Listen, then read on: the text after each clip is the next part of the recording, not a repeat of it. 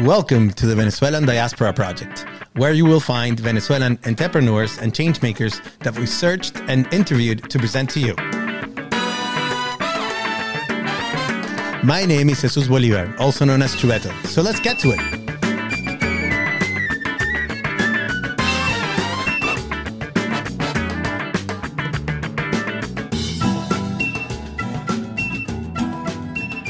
Hello and welcome to a new edition of the Venezuelan Diaspora. Uh, thank you for joining us today when we have the honor to have Manuel Iribarren, Senior in Product Design at Stanford University and founder and CEO of Education of an Education Design Company. Uh, and he's also ex-head of product at January.ai. I'm sure he's going to tell us a lot more about it and he's going to do justice to those two things that I said. Thank you so much for uh, being here with us, Manu. Thank you so much for having me. Awesome, awesome. So uh, let's get right to it. Uh, as you know, in previous uh, editions of this, we're going to divide the interview in three sections. We're going to talk about Manu's entrepreneurial journey, um, his journey before starting his uh, uh, venture, and being Venezuelan, and some advice for entrepreneurs. So, Manu, tell us tell us about yourself and about your how you started this last company that you're working on. Yeah, so so I mean, I'm obviously Venezuelan. Uh, I left when I was three. And I'll probably go into some of that stuff a, a, a bit later. But I, I, left when I was three. Venezuelan mom and dad. I've always considered myself very Venezuelan. Um, I, I started my first company in high school. I went to a boarding school in London. So that, that was my first real gig. I, I always wanted to be an entrepreneur. And I think had a very frustrated um, education. In, in the UK, it's very traditional. And I just never really fit the mold. So I was very badly behaved didn't really do kind of my homeworks and stuff like that. Um, you know, it is what it is. So I started my first company junior year. Uh, that you know did pretty well. It was, it was in the education space. It was like an education concierge. Um, and then I realized, you know, that it just I didn't see the scale necessarily, and and I felt like I, I could do other things with my time. So when I got into Stanford, I shut it down and and and moved to the Bay Area. So then the Bay Area, you know, that's where I discovered consumer tech startups for the first time. I didn't, again, I, you know, regrettably, I didn't know about that space so much when I was younger. So, so when I got to the Bay Area, I worked for somebody in the D school, um, a, a, very close friend and, and mentor of mine. And that really sort of showed me what I was missing out on. So I've been training and, and practicing my skills since then. Um, started my immersion. It's, it's a design thinking education company. So we we teach children all over the world and we partner with schools and, and design curriculums for them. Um, and again, that, that comes from my place of frustration with my high school that I wasn't taught the things that I wish I'd been taught. So I set up that, that company. It's, it's great. I, it's something I'm very, very passionate about. And then um, on the side, I, I, am working on kind of a, a separate thing. So, so that's, nice. yeah, that, that's a bit about it. That's awesome. So let's unpack some of the, uh, the, nuggets of information you gave us. So you said the D school. So for those who don't know what D stands for, can yeah. you tell us more about uh, you know that and your experience uh, as you've been exposed to the D? mm-hmm. So D school is the, the design school, the Hasso Plattner Institute of Design at Stanford. Um, it, it's basically it was founded by David Kelley, who's the founder of IDEO as well, which is a famous design consulting firm and basically it's like a design thinking major. It's, it, so it it's product design at Stanford. You, you take a lot of D school classes, and there's also a master's program. But basically, it's this place he set up that anybody can take a class from the D school, whether they're an undergrad, a master's student, a PhD, and you go and learn about human centered design and, and how you fulfill uh, user needs and, and how you really build humane products and, and that's really what drew me to the d school. So so that's yeah. Nice. So different entrepreneurs have different ways to sort of start their journey right? And it seems there's folks who are very analytical and like rational. There's folks who are very like intuitive about the opportunities they find sometimes it's just about connecting the dots so tell us about how, why education and why design like how did you stumble upon this need that you're trying to address yeah, that's a, that's a, a great observation. I mean, that, that's exactly right. I think everybody's really different, and that, that's something I, I've really come to appreciate at Stanford. I think before, you know, you get the perception that there's one way to do things, or you need X skills to be successful, and I'm realizing that's not true at all. You know, some people a deeply analytical analytical background. I tried to go that route. I, you know, I did a lot of computer science uh, my first year at Stanford. Realized that that just wasn't for me. Um, and and my first D school class was just like a. I mean, it was like an awakening. I don't, you know, it was. I, I felt like so much that I intuitively knew about the world clicked and intuitively knew about products. I, I was a, always a very big Apple fan, and it wasn't necessarily because the products are the best, but it was a lot of the way that Steve Jobs spoke about products and a lot of the way that Apple communicated with customers. Like I would look at, you know, Microsoft or Samsung advert, and it was all about features and, you know, whatever dual screen and, and all this stuff. And I just knew in my heart of hearts that, that that wasn't what resonated with, with people. So when I really understood and got to the D school and was told that, yeah, you know, this is something called human centered design that's really about connecting with with what the user really needs. I just I realized that I think that's where my my edge was, and and I think we all we all have our edge and and I think I was lucky enough to find it at the D school. And and so why education the sec the, the first part of the question is really because I think education is is is everything. I mean it's very cliche but it really is. I, I think I have a lot of frustrations with with today's education system and we can go into that not in this answer but happy to happy to dive very deep into that. But I just felt like it at high school if i there are a lot of things i wish i had known and just given where i was i, I just wasn't exposed to it and, and maybe i didn't search hard enough. So i really started immersion to try to bridge that gap for younger entrepreneurs who feel like they have that entrepreneurial energy but don't know what to do with it. Yeah so it seems that you set out to solve a problem that you faced right and that you think a yeah. lot of other folks faced right? Yeah and and did you obviously you already started on this journey, but did you ever like look at you know how many people out there had this issue? Like how did you how did you say I'm going to do this and just went all in for it? Yeah, it was it was actually a, a funny story. So so uh, to zoom out a little bit, immersion is is the, the education thing is not what takes up most of my time. So I don't think about it so much as a conventional business. You know, I, I'm not trying to necessarily scale it massively or, or I'm not even that profit focused on immersion. I do a lot of nonprofit work. So so to tell you that that therefore I didn't necessarily do that much market research. But I, the, the way it happened was it was the summer I was living with some friends in the Bay Area. And, and my girlfriend actually told me, look, she's from Moscow. And she was like, why don't you teach a class in Moscow on what you learned from Stanford? And, and at the time, you know, I was trying to put some money together to, to start angel investing. And um, we did it. And, and actually, I cold emailed, I think it was like, like 80 schools. And um, a lot of them responded that this was something that they wanted. And so I, I just pretty quickly realized like, whoa, this is a trend in the way that education is going. And I think it's going to become more and more important. And I have, you know, this unfair advantage of being at the D school and really immersing myself in this stuff. And that's why I, you know, that's why I set it up basically. That's great. So you, you did see it as signal, right? At least that first spark, yeah. right? When you saw there's something yeah. here. That's great. And so once you've started that journey, What's something that you found that have been um, either unexpected or hard or harder than you thought that you wish you had sort of seen, if anything? so far? uh, so, so with immersion in particular, I think you know immersion is not the most complex of, of execution. At least in its present form, it hasn't been, thankfully, that difficult to do. Um, and I think that's the main thing that I would talk to in other startup experiences. But with immersion in particular, things take a lot longer than it than you think. Always, mm. even if you factor, there's a law I forget what it's called, but even if you factor in that it's going to take longer than you think, it's going to take longer. It takes that. longer than you think. so, right. so I, you know, that was a. I, I'm someone who pushes very hard and tries to push myself and and people around me very hard. And I think at some point I realized, well, there's only so hard. I'm going as quickly as I can. It just takes longer than I thought. And and trying to develop that patience, but balancing it with that kind of aggressive um, I'm going to get this done and I'm going to push this forward mentality was a was a learning curve. Right, right. Things just take longer. Period. Yeah, right. Yeah. That's, period. that's great. That's a great one. All right. And with regards to immersion, how do you see it playing out in the next five, ten years? This is a very cliche question, but the one that I, I have to ask you. like, how do you see things playing out? It's a good question. Uh, that's a, I, I've you know I've thought about it a great deal because immersion is is you know what 10 to 15 percent of my time roughly. Mm. so so i'm trying to think about what are the ways in which i can I, it goes one of two ways right? I either well one of three ways. I either build it into a business that just maintains my lifestyle and and is kind of self-sustaining. So i don't necessarily expand it that much. I'm happy with the schools we work with I'm really happy that we don't have a hard time getting kids and then um, getting students. So that's that's path number one path number two is potentially we pivot into a more scalable business. So so there's an ed tech play there. Um, you know, and I think we we certainly have seen like product market fit in terms of people really rave about our classes. And and then the third thing is actually going fully nonprofit, which which is where I would like it to go.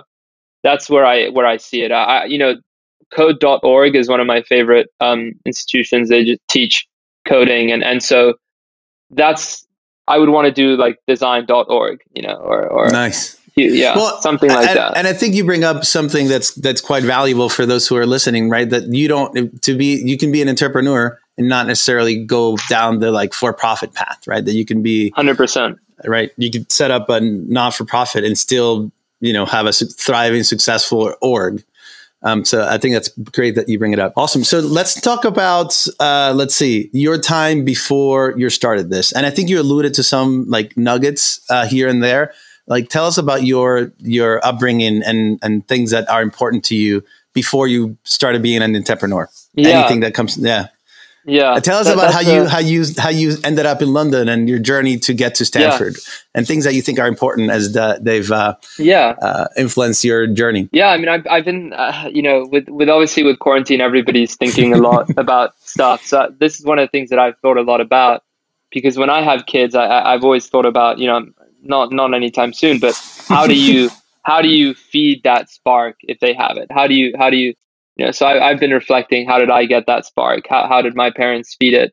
And I think, you know, I don't know is the answer. I, I actually think Venezuelans naturally are quite hustlers. Like Venezuelans are always hustling on something. And, and I think that's why we, we do quite well when we move away. And unfortunately, that's also why I think our country is the way that it is. So I think that's that's a lot of it, right? Just what I see my my family friends, my cousins, my you know everybody's always thinking about trying to generate value. And I think that's something I grew up around. I also credit a lot of it to, to both my mom and my dad in, in different ways. Yeah, my, my dad, I've had a very sort of diverse, interesting childhood. I mean, I, we moved from Caracas to Tbilisi, Georgia. From Tbilisi, Georgia, we, me and my mom went to London for a year and my dad stayed in Georgia because it was really dangerous. So then from Georgia, we went to El Salvador, then back to London. While I was in London, they had to move to Colombia. So I, that's why I went to boarding school. Then they moved to DC. You know, I'm, I'm sort of in this weird, where am I, where do I live? Is it London? Is it Bay Area? Is it DC with my parents? And so, you know, it's a, it's a tough one. Um, and I think having to constantly just move so much and meet new people all the time. I've probably been to eight, nine different schools and seeing my dad who's someone who just is so comfortable with ambiguity like so comfortable with just trying stuff moving reinventing himself constantly always you know to, to varying degrees of success but always just going for it i think was was really inspiring. And and having a mom who was always very supportive of that and and actually always very supportive of me always encouraged me and told me that i was capable of, of whatever i want. You know one of my favorite quotes is that I think it's uh you know some people think they can do it, some people don't, and both are right. Right. And I think that's something I always encourage people is like whatever you think you're capable of, that's what you're capable of. Right. And, and I think I, I was lucky enough to have a, a parent who really told me to just keep trying to go for, for the best and, and for the most that I could do rather than rather than settling. That's great. So adaptability and, and confidence, I think are the two themes yeah. that I heard. Um, and something that I, I, think it's quite relevant from your story, Manu, is that uh, you've you've grown, you grew up moving from from place to place, right? So you've mm-hmm. been exposed to sort of different environments. How do you think that's like shaped you into, or has uh, influenced you in your way of thinking as you think yeah. about the adventure and, and, problems you face? Think a few different ways. I, I think number one is I have a very global mindset. You know, it's it's actually kind of shocking to me when I came to the US, I realized how US centric it really is. Mm-hmm. And, and I felt like a lot of people, yeah, I mean, just have a very US centric mindset. Whereas I've always wanted to build a global business. That's always been my, my mm-hmm. Number one goal. And so I think that's just naturally because I've seen so many different cultures. I have very international friends. So I have kind of a very broad, you know, base of, of friends or a broad, you know, network. Mm-hmm. I, I don't love that word, but that that I think has been very very useful. The other thing is that I've been the outsider a lot, right? I was right. the only Latino, really the only Spanish speaker at my high school. Um, Wow. for, for the three of the last five years. And you know, I so all my a lot of my friends were were internationals, also not English, but but not Spanish. So that just made me very comfortable with being different. And and and I, I never realized it until I came to America, but actually people do have a lot of bias and, and, and you I've started to notice it more and more. You know, my name's Manuel. And so a lot of the time I get people surprised at how good my English is or, you know, when I'm, I I would always get really good grades at school, but I, but I never really got recognized as a good student um, until I got to Stanford. And, and so I remember this frustration that just kept pushing me. And I've always had a really big chip on my shoulder about just, you know, I'm I, like tired of being the outsider, but also I feed off it. So, so I think it was, it was a bit of that, and that's why I was really badly behaved in school. I was I would never do assignments. Well, badly, I, I would just badly. prepare.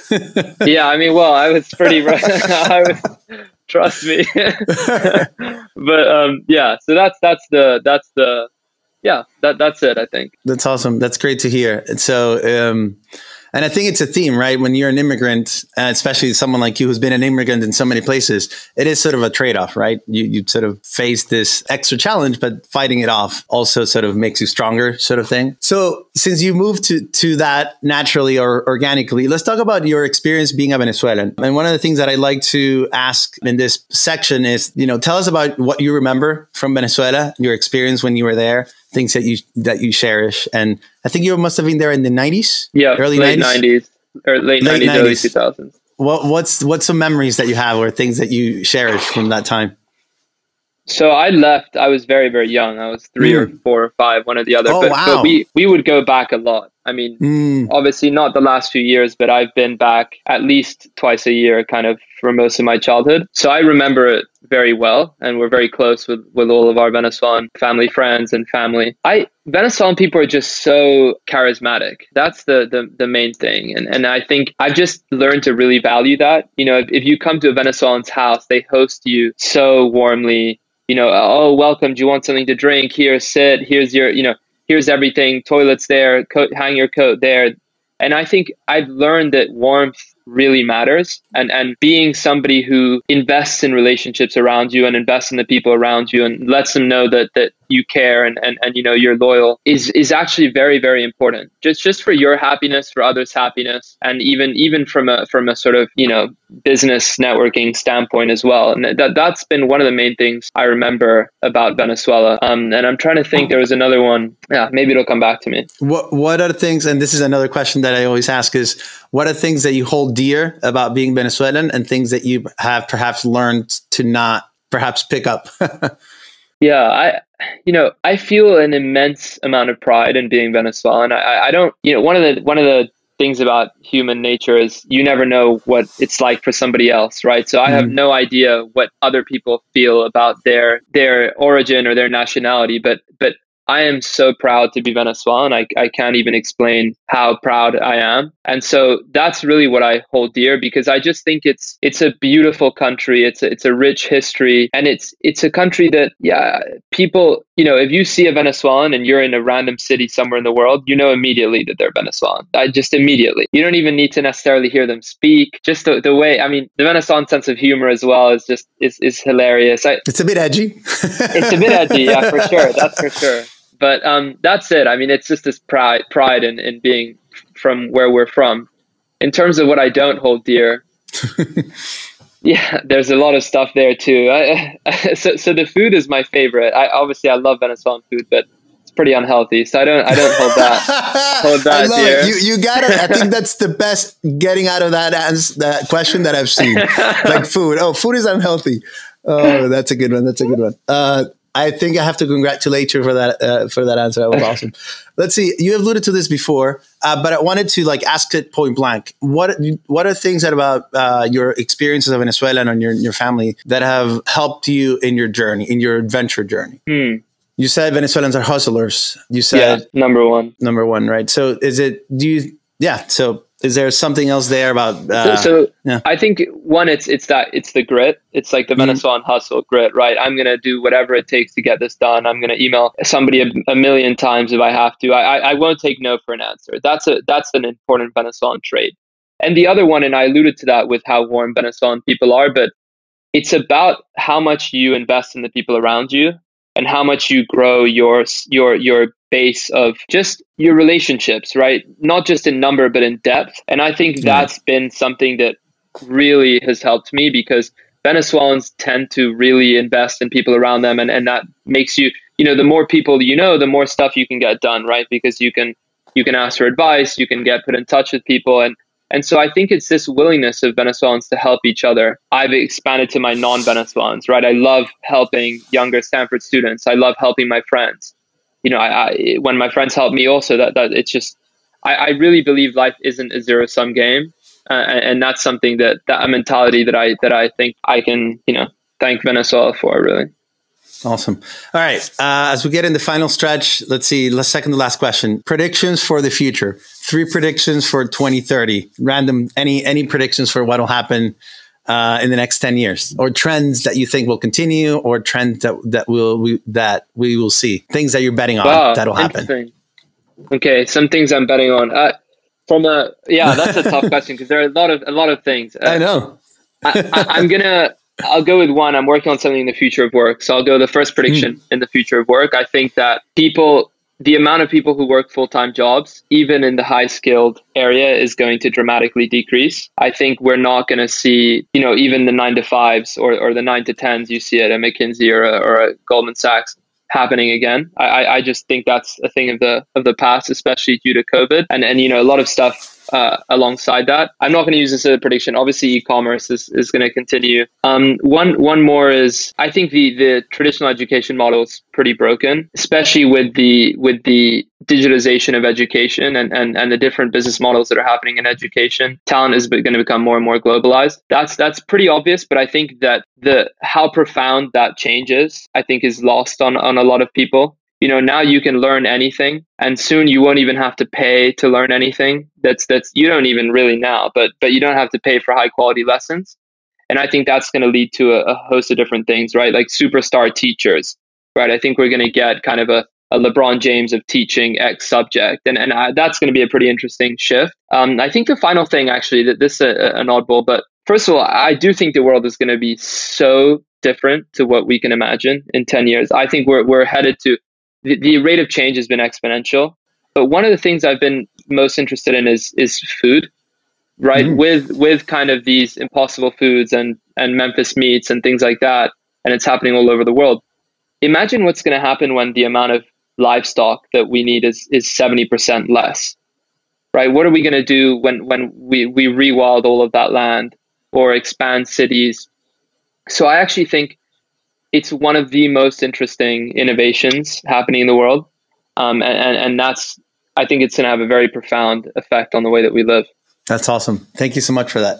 All right, Manu. All right, Manu. It's been a pleasure having you uh, for this 30 minutes in the in this uh, series. Um, if you're a Venezuelan entrepreneur and would like to be interviewed, please reach out to us.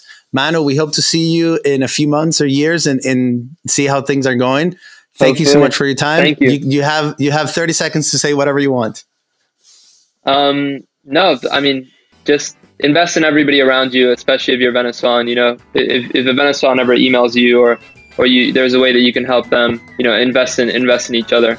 Awesome. All right. Thank you guys. See you in thank the next you. one.